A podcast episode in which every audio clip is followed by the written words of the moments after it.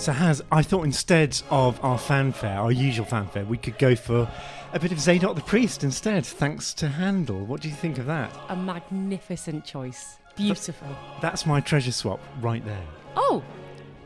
Well, you win. That's really good. Not bad, eh? I thought I'd get it in there because regular listeners might have noticed that we left that out of our last Upbeats podcast. We did. I think we both had a choice, and uh, like both of our choices were quite deep and dark and, and grieving, and we just went off on a tangent and talked for an hour. So we had to cut it out. We had to cut that one out. But here we are, bright and happy with Zadok the priest. Zadok is a great name for a high priest, much better than Cyril or Glenda. anything, Glenda, any of those. So that was sung by uh, the 16, which is a glorious choir. Um, under the direction of Harry Christophers. I feel he should be Sir Harry Christophers by now. Certainly sounds like it should be. More Have grand. you seen his flowing curly locks? He has so much charisma. Aw, yeah. The thing is, with flowing curly locks, charisma comes to it naturally. It's like you have the hair, you've got the charisma. It's it's a given, Yeah, isn't it? exactly. And they bounce flowingly when he conducts, and I feel the choir somehow reflects his locks. You know, they have that natural vivacity and such a bright sound, such a human, direct appeal to their sound. That's what it is. All his secrets and all his musicality is hidden in his hair. That's it. Well, there we go. We, we've started off on a, on, on a biblical note, which I like. what is your treasure swap going to be this week? So I've also picked um, some choral music, and I have picked a piece by Gjeilo, and not the J Lo I usually listen to. I'm mildly disappointed. I know you. Are. Um, so this isn't a sexy Latin piece. This is Northern Lights by Ola Gjeilo, and the um, song is a beautiful choral piece. It's unaccompanied, and it's by sung here by Voces Eight. a wonderful ensemble who have this glowing tone. And they, for me, typify what the modern choral sound aesthetic is. You know, this burnished, uh, no chinks, you know, the blend is so perfect. And, and and it just glows, doesn't it? It's amazing. I don't know. The first time I heard this, I stopped and I just had to sit and listen. And I listened again and again with headphones in as well. I couldn't believe how in tune it was that it made my ears ring. Like, it's like, I don't know, something about it. It's like crystals.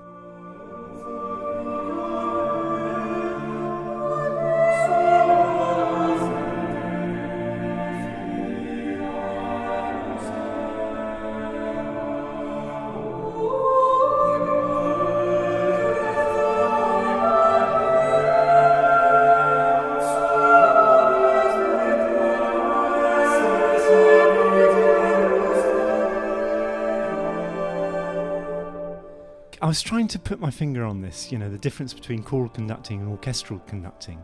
And I think there's something so immediate about the human voice and so subtle in terms of the control and colour that a choir can employ. And the fact that you're always dealing, well, almost always with words and that level of narrative.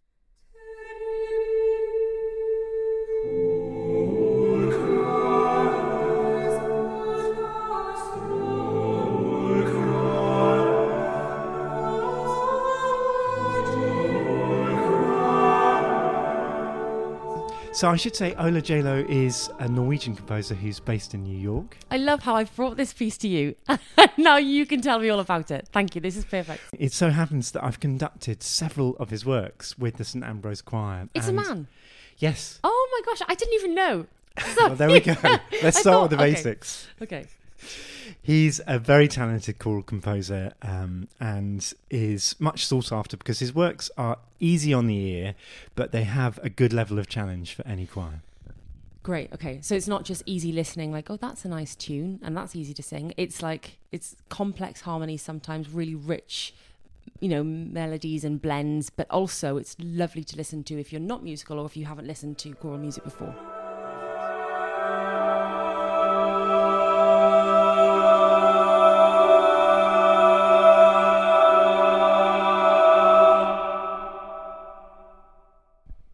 Is indeed such a pure sound, isn't it?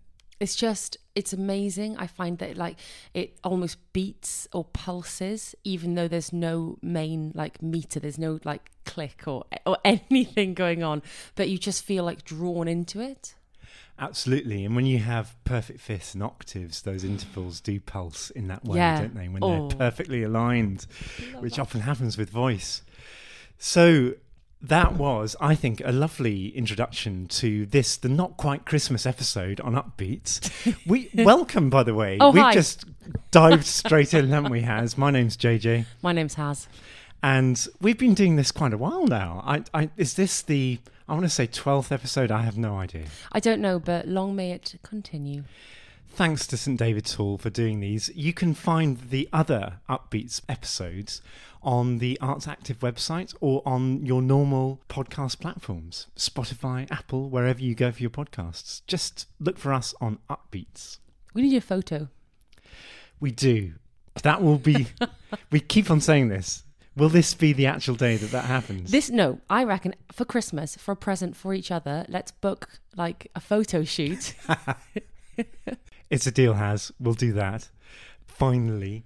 So, why are we talking about all things choral? Well, you have the opportunity to go and see the 16 live in St David's Hall on December the 5th, which is a Sunday. A wonderful day to enjoy choral music, I think. the only day to enjoy choral. No, no, every day you can enjoy. Every day is a choral day.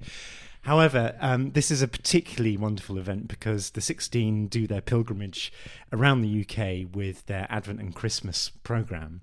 And I have to say, Zadok the Priest isn't on it. However, we can look forward to a classic by Herbert Howells.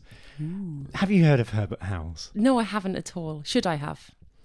Well, not necessarily if you're not in the cathedral sphere or in the choral scene, not necessarily. He Haz written uh, orchestral works as well, but he's mainly known uh, for his organ and choral works. Ah, I suppose if it hasn't got a viola part, I don't know if I will have heard It's it. game before. over. Yeah. Game over. Yes, has, by the way, in case you haven't been following us, is uh, a professional violist as well as violinist. That's so true. Yeah, I'm so good. You are brilliant, Yeah, and we so try to hone in on the the viola part when whenever we can. I booked this podcast just so it's just like an av- an advert for my playing. Like, pl- please book me, please. There'll be much mirth and merriment if you do, on top of all the right notes. So let's talk about Herbert Howells, who was a Gloucester based composer and studied at the Royal College of Music and uh, became the organist at Gloucester Cathedral. Wonderful Ooh. cathedral. I- Have you been there? I love it, and they filmed loads of Hogwarts there, didn't they, for Harry Potter? There's so many archways and cloisters, and it's so in such good nick, isn't it? It's Gloucester. gorgeous. I've actually done a couple of gigs there before when they've had like a long rehearsal, and then in the evening, um, before the concert, I can go for a little sleep. Like I hide in one of the, like in one behind one of the pews or one of the little rooms. It's the most gorgeous, beautiful place ever, and I can't. Yeah, I can imagine that he had lots of inspiration if he was an organist there. Plenty of hiding places. You're right. Yeah. he wrote many choral pieces that are now masterpieces um, and considered as such. And this, in its little way, A Spotless Rose, is a masterpiece, uh, I feel. I, I don't know if you agree. I'm okay. I haven't heard it.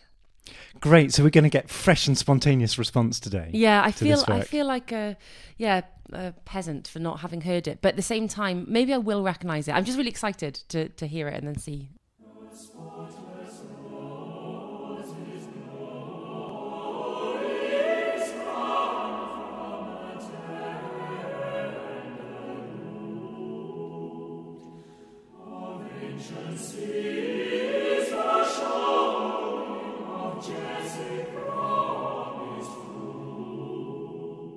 That just effortlessly flows, doesn't it?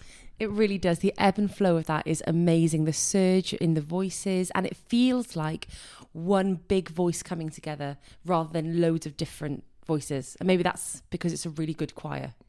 Yes, well, th- it's written in unison, so they're all flowing together. Um, But that actually, those were the Cambridge singers under Mm. John Rutter, another famous choral name. And he takes it at a very flowing tempo. I thought we could just immediately compare that to a version by the 16. And here the flow is still there, but it's at a more leisurely pace. See, see what you think.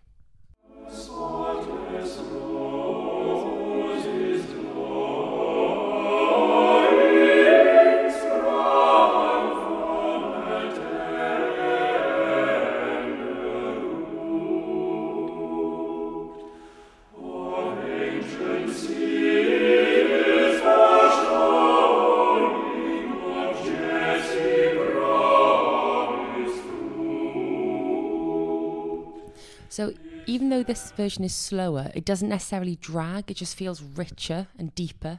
Mm, I agree. There is that depth of resonance, and so typical of the 16, really. I love the resonance of their sound, and I feel they, they just sing with heart, you know. Not to say the Cambridge singers weren't, um, but there is a very distinctive 16 sound. And although they do tend to blend, you can also hear the individual voices within that. And I think when I've interviewed um, Harry Christophers in the past, that is actually quite deliberate. You know, he doesn't try and blend out the individuality of the singers in the group. That's interesting. That's more like then with a like a string quartet when you are trying to blend your sound, but part of the reason you enjoy everyone's playing is because they have a different sound and they bring a richness to each role and each musical line that they have. That's absolutely right. And on both those recordings, we've been hearing female sopranos in the mm. role. And Herbert Howells, in the context of Gloucester Cathedral, would have been working with trebles. Now, I don't know whether you have any. Um, I'm just looking at Haz. I don't. I don't sense you have any firm or particularly strong strident views on the question of whether to use boy trebles oh. or female sopranos. I don't really know much difference between them. I honestly, um, I would listen to a recording and not really know if it's a female singer or if it's a boy treble. I wouldn't know, and I wouldn't know what to be looking for. Rather, I, I is there a way to tell? Well, let's see. I'm going to play you two recordings now, Ooh. and you're going to guess. I think it'll be pretty obvious, actually, from the examples I've chosen, but you're going to guess which one's which. Okay. Here we go.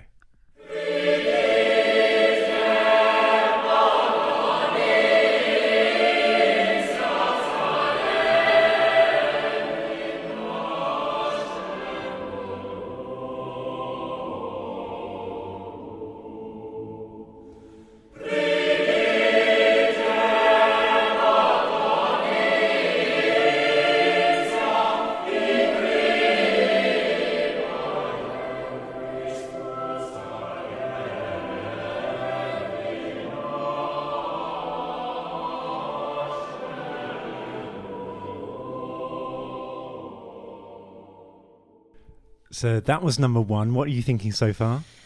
I don't know. It's like when you're at the opticians and they're like one or two, and then you have to lie and say, um, one's one's a bit different. Um. I fear for your optician. Can you see much? Nothing at all. Nothing at all. And there we go. Well, I think this next option will make it very clear, actually.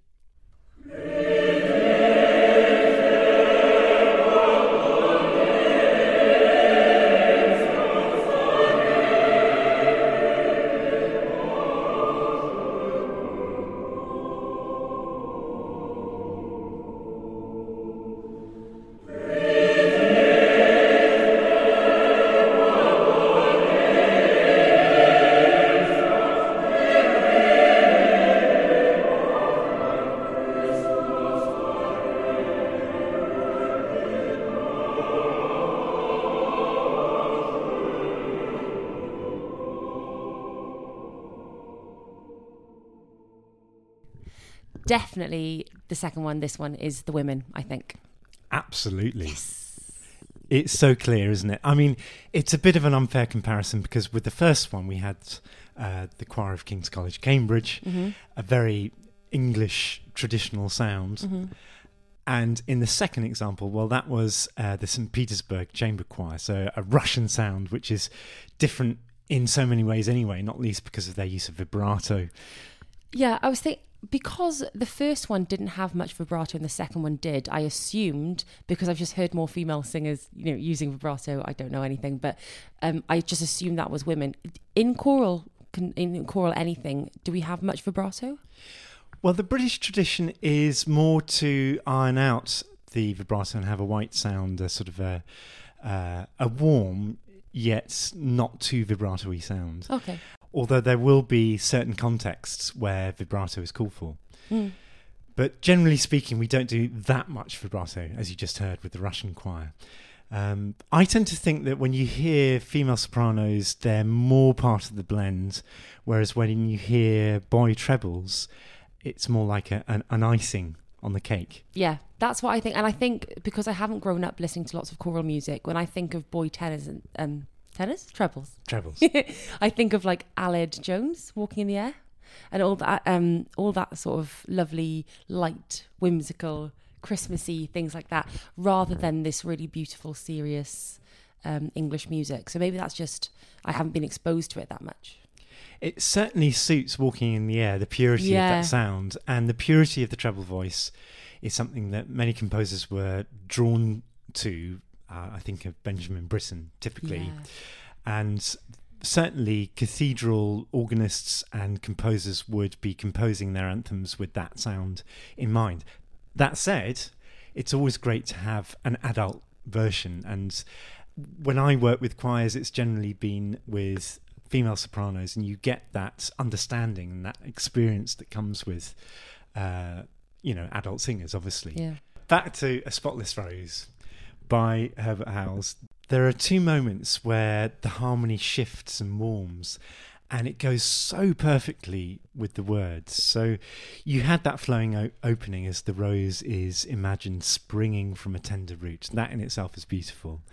And then just listen to this moment where the words are unfolds into light amid the cold night.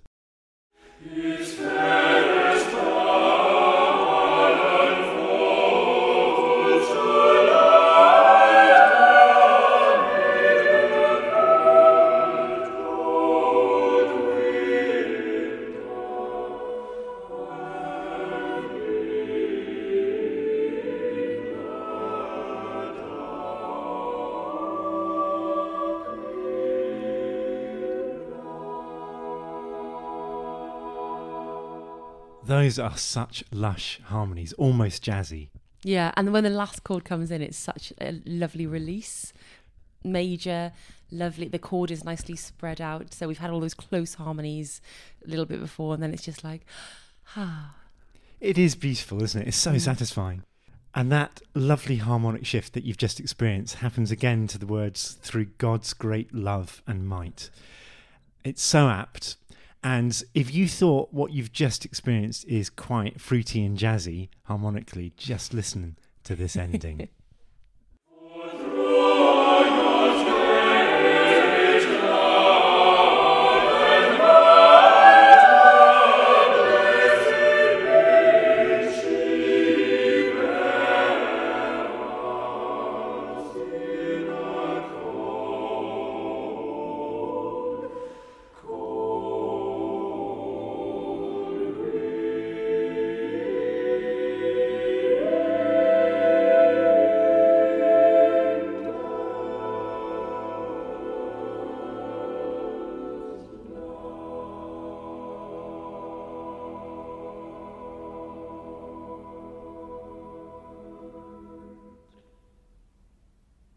That was amazing.